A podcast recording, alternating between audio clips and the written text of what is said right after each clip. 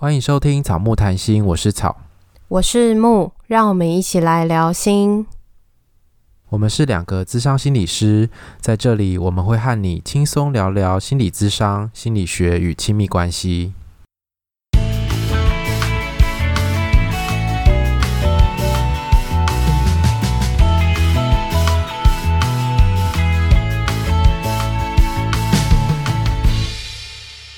本集音乐由 OU Music 提供。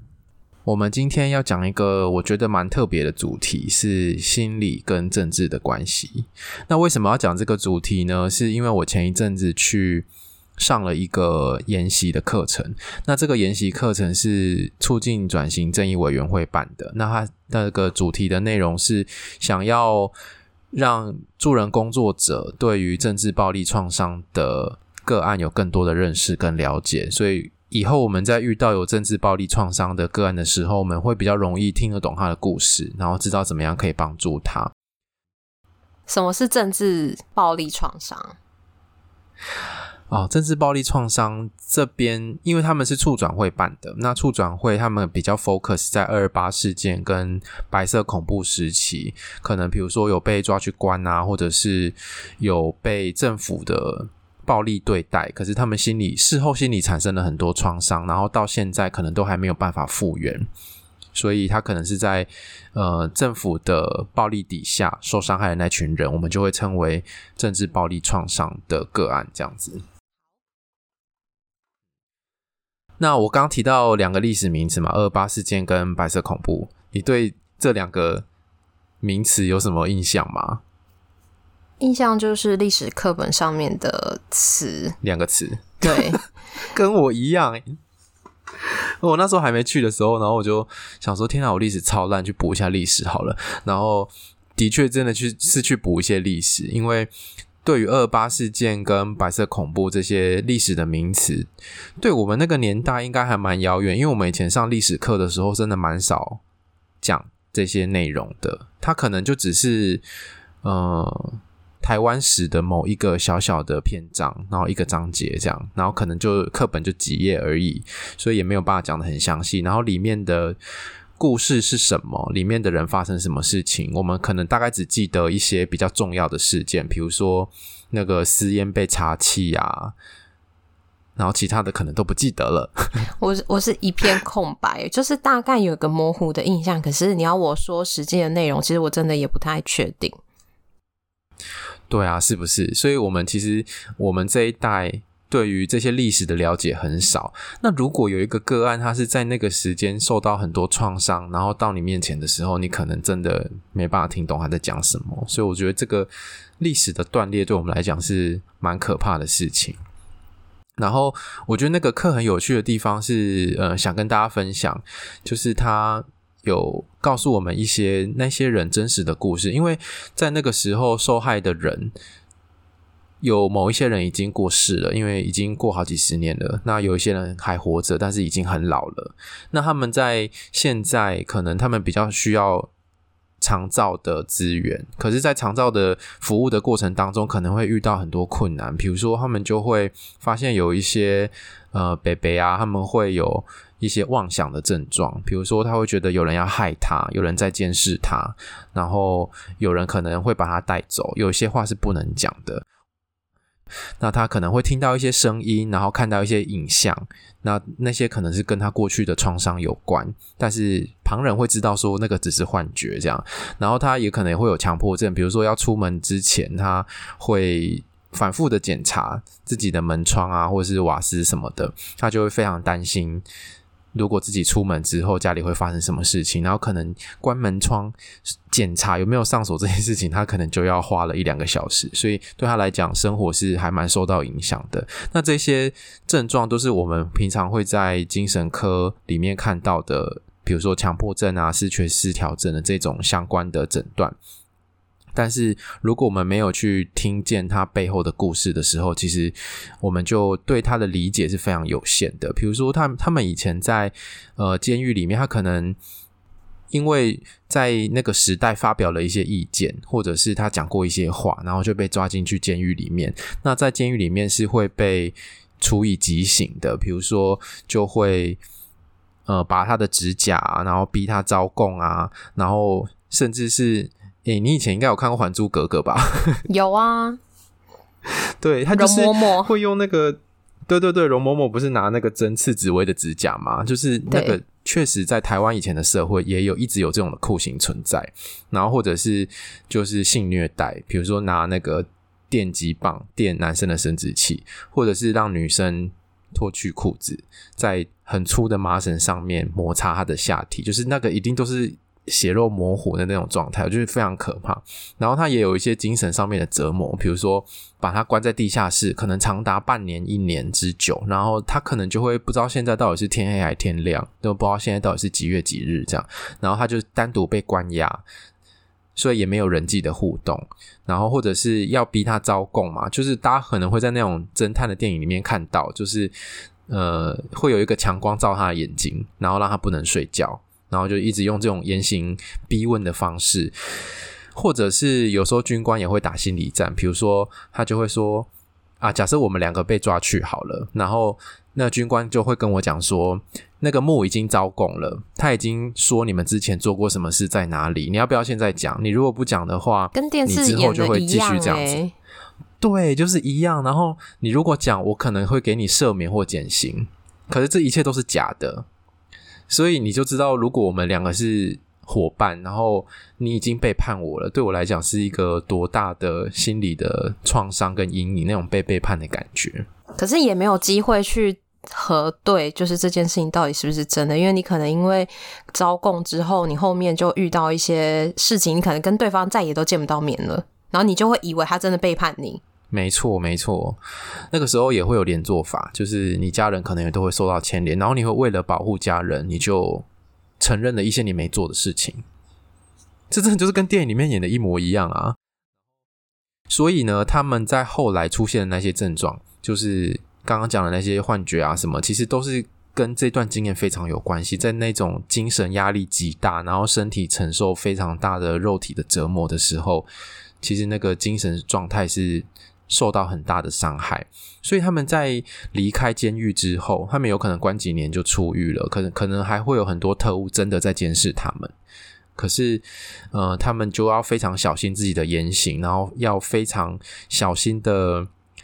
控制他的家人，因为他有时候他的家人可能会说错话，或者是暴露他的什么什么东西。他有可能会再被抓去，所以他们就要非常的小心。可是，所以你可想而知，他出狱之后跟他的家人关系都很不好，所以有可能也会有很多的争吵啊，然后到最后离婚，甚至他们的小孩也会有非常多的创伤，因为他们出狱之后也没有办法讲这段过去，可是他们身上会有一些。看起来很像是精神症状的症状，这样，所以他们小孩其实也都很痛苦。然后在我们那个课程上面，就有请到一个真的是受难者家属的二代来分享他的故事。然后那个二代现在好像比我们大一点点吧，就三十几岁而已。然后他爸爸好像就七八十岁这样子，所以这些人就真的还活在我们的生活当中，只是我们不知道他们经历了这些事情。他们真的也很有可能来到我们面前，成为我们的案主，所以我就觉得这个上这个课对我来讲冲击蛮大的，也有蛮大的启发。是原来我们跟过去的这段历史是这么的陌生跟不熟悉，然后我们也可能因为这样子没有办法好好的帮助我们眼前的这个个案，所以很想跟大家分享这个东西。然后，因为我们以前在谈。心理的时候会很少碰到政治这个主题。以前人就不，人家不是都讲说什么艺术归艺术，政治归政治嘛？就是艺术跟政治应该是切开的。那我觉得好像大家可能也会比较不会想到说，心理跟政治其实也是有很多关系的。那我们刚刚讲的角度比较是从个案的角度，这些个案受到政治暴力的对待之后，那他可能产生心里面的创伤，以及他对他生活的影响是什么？后来我们我会跟木讨论，就是我们也想讲一下，呃，政治有时候对我们心理专业也是有蛮多的影响。就是我们现在目前所看到的心理师的体制，还有精神医疗的体制，其实也都是政治运作出来的结果。所以，我们今天大概会挑几个，就是跟心理师或者跟心理智商有相关的政治的议题，来跟大家稍微做一个讨论。但是，因为有些事件，其实我们也不是跟着这个事件的开始到结束有一个完整的参与，所以我们得到的资料会都是从网络上收集到的一些文件，所以可能有的时候或许跟事实有落差也说不定。但我们只能就我们现有的资料，然后去讨论。我们可能听老师说，或者是我们自己在现在心理师的位置上，我们的感受是什么？我们的看见是什么？嗯，所以我觉得也让大家更了解心理师这个行业，它是怎么被建构出来的。因为大家可能会接触到心理师，就是哦，我可能呃，就是在物谈的那个那个。一个小时的智商的那个时间，但是这个心理师背后是怎么运作，以及我们要可能要受到什么训练，我们是怎么被规范的，这些东西其实跟政治是有关系的，所以我们就要话说从头，好像要讲历史故事一样，但是就是我不知道大家知不知道心理师法在什么时候颁布的，其实没有很久诶，就是他是在九十年，民国九十年十一月二十一号的时候，总统颁布的心理师法。甚至有一些听众还没出生吧？对啊，所以呃，从那个时候开始，才有所谓的智商心理师跟临床心理师这两个名词。那在以前是没有的。那在以前的时候，其实只要你可能进入相关的机构，然后做相关的事情，你可能就已经在这一行上面的。你可能不需要经过像我们这种呃研究所的训练。之后还要考照，这以前是不用的。那就是让我想到以前，以前当护士好像也不需要护理师的执照嘛。在很久很久以前，在我们小时候，就是你只要进去医院里面，然后可能学姐带你，你带着你学习，然后给你一些简单的教育训练，你就可以边做边学，你就可以成为一个护理人员了。但是现在也不是了，现在也是你要经过，你要经过学校的训练。然后要去实习，实习之后还要考照才可以成为护理师。好像随着这个专业越来越发展完成的时候，好像那个制度是越来越严谨的，训练也是。心理师法的制定其实就跟所有法条的制定是一样的，它可能需要先有一个立法的研究，或者是去协商，然后我们会有一些民间的团体去展开联署，然后也会去跟。呃，那时候的卫生署，现在是卫福部，以前是卫生署，去协商我们要设立心理师法，可能还要去拜会一些立委啊什么的，就跟现在所有的法条是一样的。所以大家可能没有想过说，哦，这个心理师法的背后其实也是跟其他法条一样是这样子产生的。所以那时候就是可能会去收集专家的意见啊，然后也要办公听会。最后也是要一读、二读、三读通过了之后，才有心理师法。然后甚至后来的学生辅导法吧，就跟我们比较接近的，就是也是辅导老师这个行业。学生辅导法其实也是一样的过程，所以现在大家才会在学校里面都有辅导老师或者是心理师这个资源。如果没有这些政治的过程，其实。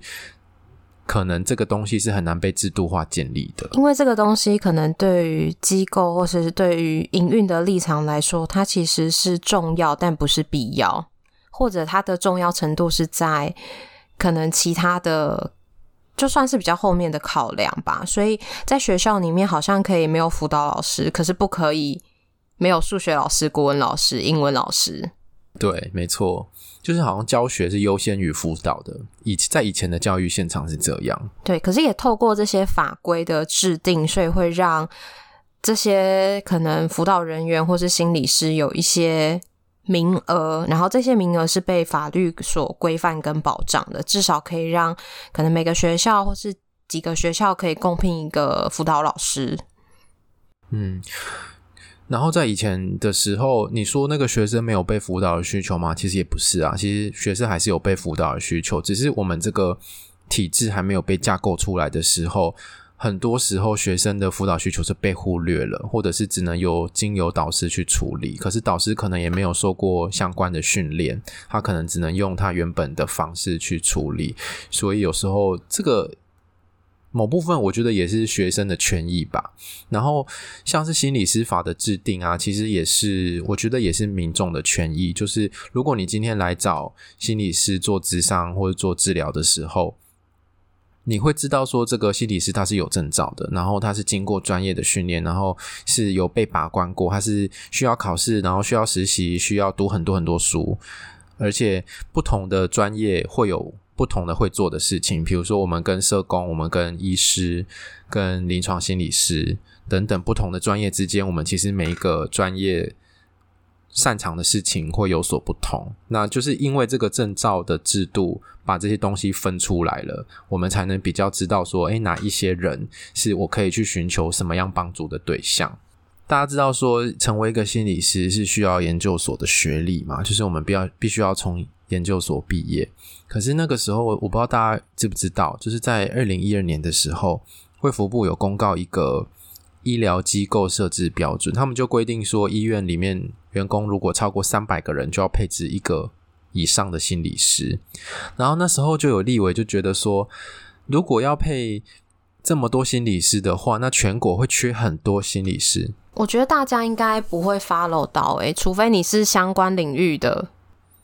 这个好像有一点太专门领域的法规，所以其实大家可能不会注意到，或者是当你看到的时候，也会觉得跟你无关。对，但是我们想要讲的是，那个时候就有立委提出说，那我们是不是要把心理师法修改一下？那把那个。心理师的学历的限制修改到成大学部就可以考心理师的证照，然后那时候我们学界啊，就引起了一个非常非常大的讨论，大家就会想说，就是有一些人会支持，觉得可以修下修到大学部，然后有一些人会反对，觉得不行，我们还是要维持在研究所。大家可能都有自己各自的考量吧。如果大学部就可以从事心理师的工作的话，那他可能就是学校的就业率啊，或者是招生上面会比较容易。对，然后他可能如果下修到大学部的时候，也许有可能会变成要需要推广一个心理师的分级制，因为现在心理师就是只有临床心理师跟智商心理师嘛，那可能。如果这要这样推的话，可能就会有一级、二级、三级之类的吧。这种不同的心理师的专业的等级不一样，然后可能收的费用会不一样。所以有些人就觉得哦，这样可行，然后有些人就就觉得，其实真正的心理师训练养成的过程应该是在研究所，因为大学可能就是在学一些比较普遍的对心理相关的普遍的知识，可是研究所才会开始比较。呃，比较专精的去学习怎么样做智商，或怎么样做衡鉴或治疗等等，然后甚至呃，研究所的实习也是比较严格的，比大学部严格很多。我不知道大家怎么想，诶，你那时候是怎么想的？我有点忘记我那时候怎么想的，诶，可是像你讲的，我就会想到说，大学其实学了很多东西都是比较。应该像是通才吧，就是有各式各样的心理学，然后或者是一些比较入门的东西，跟研究所上的东西其实还是有差别。因为在大学部很难要求的这么严格跟严谨。那时候我们的实习，个别职场实习，好像一个学期只要接一个个案还是两个个案就好了。可是，在硕士呃全职心理师的实习是一年要接三百小时还是三百六十小时吗？三百六，在大学的那个实习其实比例差很多。嗯，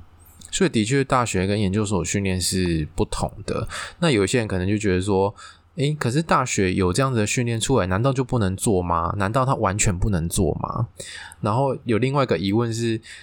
心理师为什么一定要做学术研究？就是为什么一定要写论文这件事情？他他不能是一个，比如说。专呃，它可能是一个比较专精的训练，可是是在实务上面的。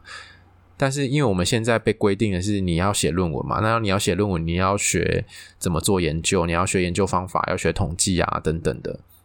然后最后产出一个论文，你才可以毕业。所以这个好像也是那个时候被质疑的一个点，是一定要学会做研究吗？关于研究的话，会不会很多领域都是啊？因为好像这个研究是在台湾教育里面，硕士等级一定是要做研究。你看，像艺术、像音乐、像美术，就是他们也要做研究。然后有的时候也会觉得蛮蛮怪的，就是有些人的发展不是想要做研究，他可能是想要是做实务，例如教学或是做作品。可是他也在硕士的体制内，所以他也需要跟着做一些研究。对，可是他们可能没有一个，比如说你要硕士毕业，你才能做某一项。某某工作，可是我们这个比较吊诡的是，我们必须要硕士毕业，我们才能考证照。可是你考证照一定要做研究的能力嘛？你一定要学做这件事情嘛？我觉得这也是一个问号。他好像是被那个硕士给绑住，不是因为心理师，是因为硕士，所以一定要做研究。对，所以那个时候就是这个法案就被搁置了，这个就是没有。心理师法后来是没有下修的，所以目前大家遇到的心理师基本上还是都是硕士毕业的。我记得那时候好像有参与到心理健康师跟口腔健康师的合并的这件事情，因为那时候好像也是在网络上有发布一些联署吧，觉得好像是不久之前的事，可是现在看好像是二零一三吧，其实也蛮久了耶。对，其实也八年前了，也好可怕哦。对，那那时候其实是卫生福利署要改成卫福部，然后有一些组织改组的问题，所以那时候就因为资源有限，所以就要让心理健康跟口腔去做合并。然后那时候对心理师来说，就是觉得心理健康怎么可以跟口腔合并，然后口腔也不想要跟心理健康合并，因为大家都觉得这是各自的专业，然后大家其实都是想要去维护自己的专业。对。我我补充一下好了，因为那个时候卫生署要改成卫生福利部的时候，那个那个时候的原本的规划是要在这个部下面规划八个司，可是因为心理健康跟口腔健康都是在传统的医疗领域，我觉得是比较边缘化的角色，所以一开始的时候，大家其实是当然是要提倡两个是要分开的，可是因为资源有限的关系。那个时候的专家认为说，因为心理健康司的人力编制比较少，所以后来就合并成心理与口腔健康司。我觉得这个部分好像比较直接会影响到我们的经费。如果我们是两个分开的司的话，分配到的资源应该会跟现在不一样。那因为我们现在是两个专业合并在同一个司，所以我们必须要去分配那些现有的经费啊，或者是相关的资源。但是其实我们双方就是口腔跟心理领域，当然都觉得我们是不同的专业。然后如果同一个师要朝向两个不同的方向去进行，好像也蛮奇怪的。所以从那个时候一直就有呼吁说，这两个师应该要分开，要分开，要分开。然后到现在八年过去了，还是没有分开。那时候就会有一个口号，不就什么“心口不一”吗？要从心口合一变成心口不一。对啊，然后有些人就会开玩笑说啊，我们都是靠嘴吃饭的行业啦，所以 所以就说哦，放在一起没关系什么的。可是其实就真的很不一样啊。所以其实说到底就是资源有限，好像不是说谁的专业重要，谁的专业不重要，是好像在资源有限的领情况底下，这样其实会瓜分到彼此所得到的资源。对。那这个其实也是跟政治有点关系，因为这些东西的设立啊，或是怎么分这个司，其实我我后来有看到一个文献的资料是，是那个时候都有一些立委是有发表意见的，所以立委对这个东西的影响还蛮大的。可是很多时候立委并不是这些专业的人啊，他可能是不同领域的专业，可是他。呃，对于影怎么影响这些制度被设立，是有蛮大的影响力的。比起我们这些专专业人员们，相关的学会就会要去拜会这些立委，去跟他们说，在我们的专业里面是什么，那我们的看法是什么，希望他们可以帮忙有一些立法或者是修法上面的推动。对，然后至于立委要不要推动，那可能就会跟他们自己。的政治利益有关系，好，这讲起来就会很复杂了，就是也是跟其他的不同的议题，也大概是类似的状况吧。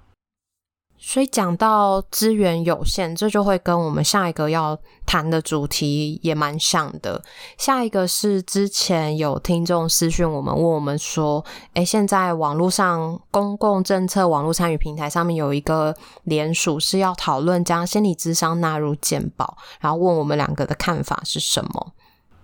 首先，我们必须说，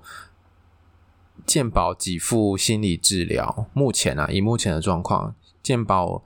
给付心理治疗的点数是很低的。比实习心理师的场地费还要来得低。对，好啊，就是我觉得也不用，我觉得也可以让大家知道这个数据，诶，因为现在其实大家都会说，心理治疗在医院里面是一个赔钱的部门，在精神科里面，因为它能够给付的那个。健保点数真的太少了，然后又要花很长的时间。就是例如说，目前呃支持性的心理治疗支付的点数就是九十七点健保点数。那这个健保点数怎么算呢？就是要看每一年这个健保点数被申请的多少，然后去 share 那个经费。所以每一年这样分下来，大大约一点等于一块钱左右。然后会看当年度的状况，可能会。多于一块或者少于一块，所以就是你做一次的支持性的心理治疗，就是赚不到一百块。然后如果做一个深度的心理治疗的话，就是一千两百块左右。然后家族治疗做六十分钟，八百块。所以就是跟一般的普遍的行情的价格是真的差蛮多的。而且这些不是是给心理师的费用，是是医院的费用，因为医院也有营运或者是相关费用上面的成本。这样子，医院当然会想说，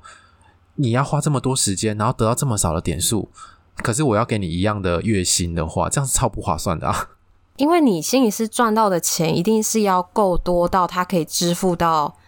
你的薪水，然后还有他们的营运嘛，那他才要聘你这个人啊，不然他这个人等于是一个必要，可是他赚没有办法帮医院做赚钱。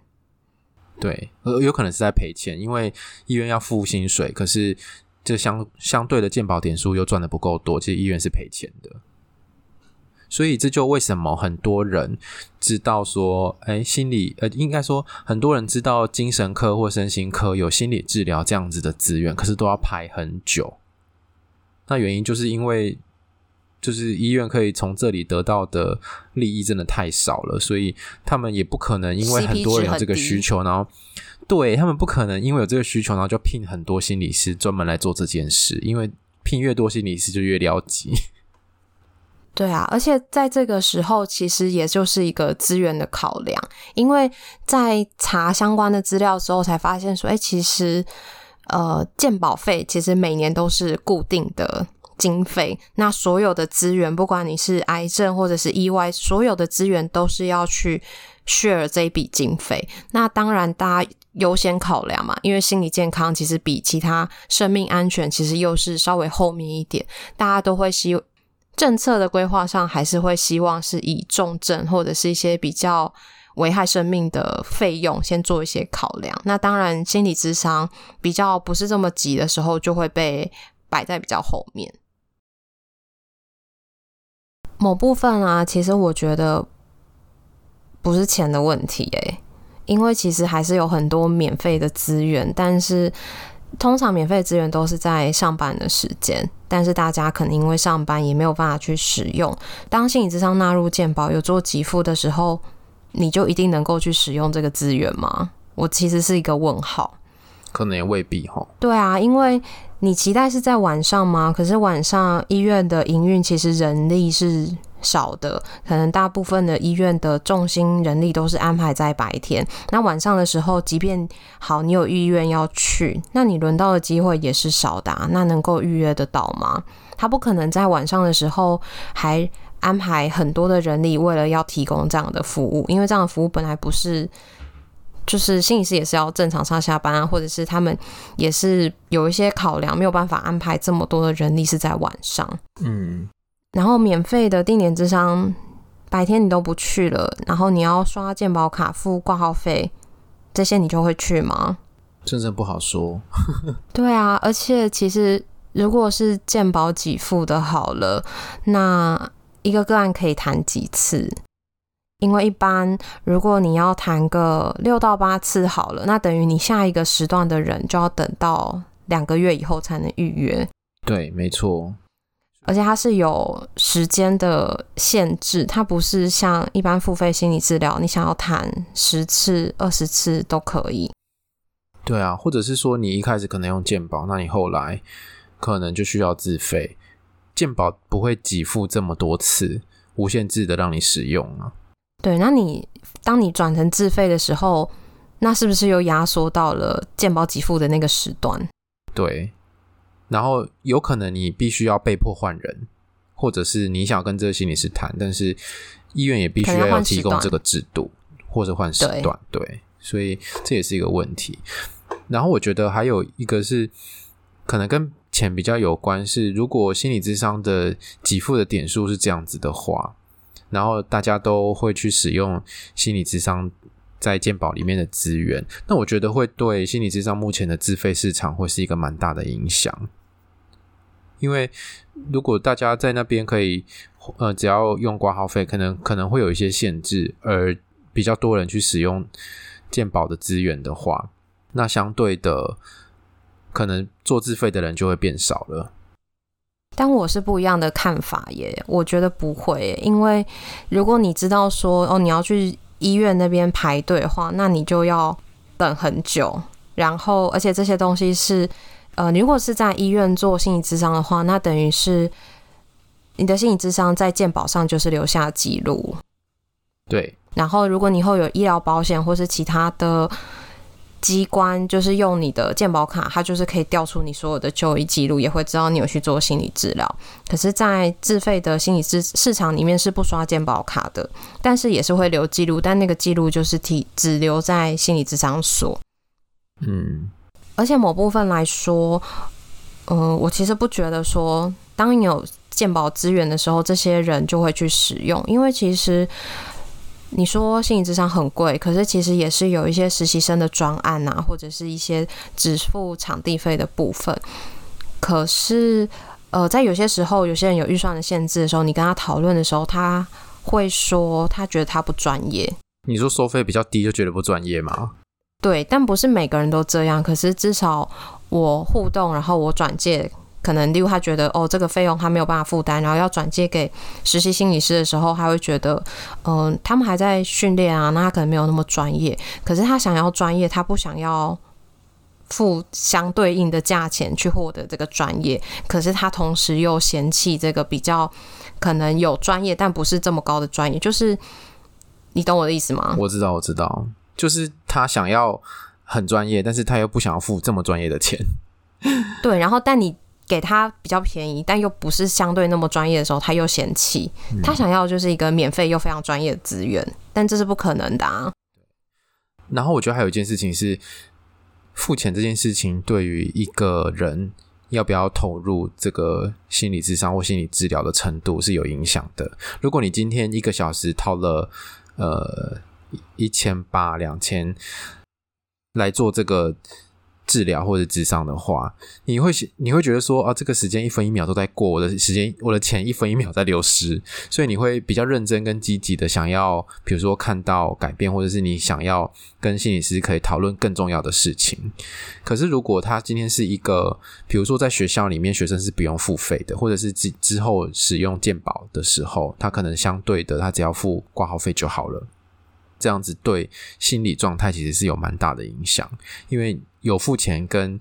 付很多钱跟没有付钱，我觉得那是都是不同的心理状态。但也不是说每个没有付钱的人，他的改变动机或者是呃智商的成效就比较低，但某部分来说，它其实是蛮有影响。不确定这样的状态，可是至少我们经验到的是，付费的，当他要取消或者是他有事不能来的时候，大部分他其实是会告知你的。可是，在学校或者是在一些可能呃免费的资源里面，他有的时候他没有来，他可能也不会打电话跟你说，或者是当时间没到，你打电话给他的时候，他可能也不接。就是那个珍惜的程度，我觉得是比较小的。嗯、对啊，的确是这样子。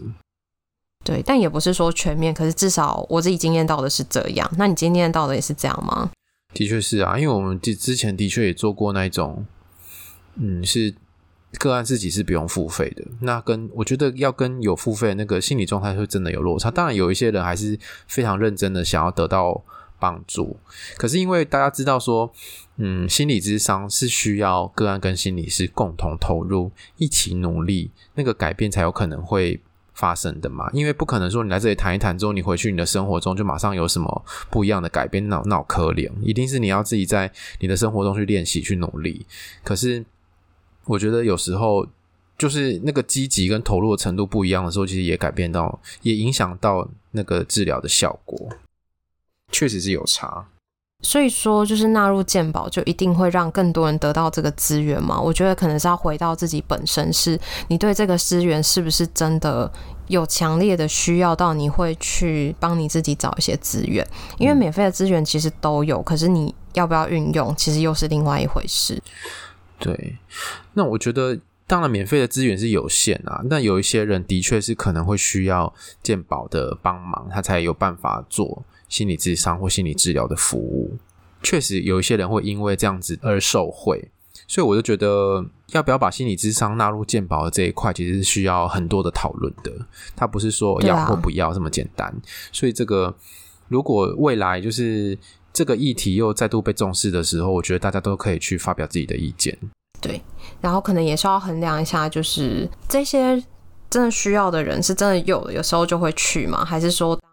这只是一个估想呢，就是觉得、嗯、哦，因为太贵了，所以我不去。可是真的变便宜了，你会去吗？你愿意面对你自己吗？对啊，或者是甚至这也是一个整个心理健康推广的一个状态。大家对于心理健康认识吗？了解吗？知道心理智商、心理治疗可以帮忙你什么吗？或者是说，大家来寻求这个资源协助的时候，心里会不会有羞愧的感觉？会不会觉得有污名的感觉？那这些东西是不是已经？大家能够很正常化的看待这样子的一个资源，我觉得这也都是一些影响的因素，并不是说纳入鉴宝这些事情就会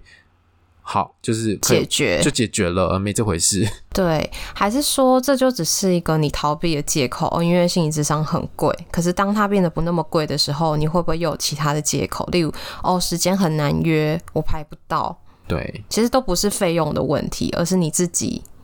有没有想要去。面对，或者是去正视你自己的困难跟状态。嗯，那接下来最后一个我们想要聊的是关于通讯之商，因为随着疫情，其实最近有一些听众在询问我们关于通讯之商是。怎么样是合法，或者是他去咨商的地方明明是合法机构，可是机构跟他说他们不能做通讯智商，他很困惑是为什么？那其实是卫福部在二零一九年年底的时候就有颁布了一个通讯心理智商业务的参考原则啦。但是因为我们，也是因为疫情吧？对啊，因为那时候已经，可是其实通讯或是线上网络智商这件事情已经吵很久了，就是大家要说可以做可以做，可是。呃，政府一直没有一个相关的规范，或者是他没有核可说心理治疗所、心理智商所或者是相关的机构可以做通讯智商，所以对我们来说这些事情是不合法的。就是目前心理智商可能还是比较局限在一对一、面对面的。然后他在那个二零一九年颁布的那个原则里面是有提到说，呃，可以做通讯之商，但是会需要跟地方的卫生局做合可报备后执行。所以其实。呃，你成立了一个合格的智商单位，但不一定代表你可以做通讯智商。所以，如果大家想要做通讯智商的话，可能要看你去的智商所有没有做申请，又或者是是不是合格的。就这两件事情是脱钩的，不是合格智商所等于合格可以做通讯智商的地方。没错。台中的状况的话，它其实是，哦，查一下规定，它其实是一年只做两次的申请。所以，如果就是台中的智商所或者是心理治疗所要做申请的话，它只能在规定的时间。然后，像今年的话，就是在六月跟十二月是通。通过的时时间点，所以现在五月好了。然后因为疫情越来越严重，所以像呃我工作的咨商所也是有蛮多个案在询问说，诶，那如果是疫情的话，能不能改为线上，还是说有没有其他的配套措施？但其实因为台中市卫生局也说，哦，因为时间的考量，他们也没有办法提早做公布，所以我们也没有办法提早做线上的咨商的这件事，因为一旦做就是违法嘛，或者是有相关法规上面的问题，所以有的时候不是。不是咨商所不做，而是因为碍于法规。然后这也会跟我们今天主题有关，就是因为政治，就是因为法规政策，所以没有办法做这件事情。对，而且因为智商所、治疗所其实是归属于地方的卫生局管的，所以每一个县市的规定可能都不一样。所以现在目前市面上有少数的智商所或治疗所已经有通过。政府的核可是可以做通讯咨商，但是目前毕竟还在少数。那大家可能很多智商所都还在申请的阶段，但是就是这个部分好像就是没有办法因应疫情做一个弹性的调整。因为我之前也有听说有一些学校是就是去卫生局或者是那个教育局反映说，那可不可以？因为现在疫情的关系，学生还是有辅导的需求，那可不可以就改变？那个制度，或者是调整，或者给一些弹性，让这些需要被辅导的学生还是可以得到通讯上或者是网络上面的辅导，这样就是还不行诶，就这样还是违法。然后他们说就是不行，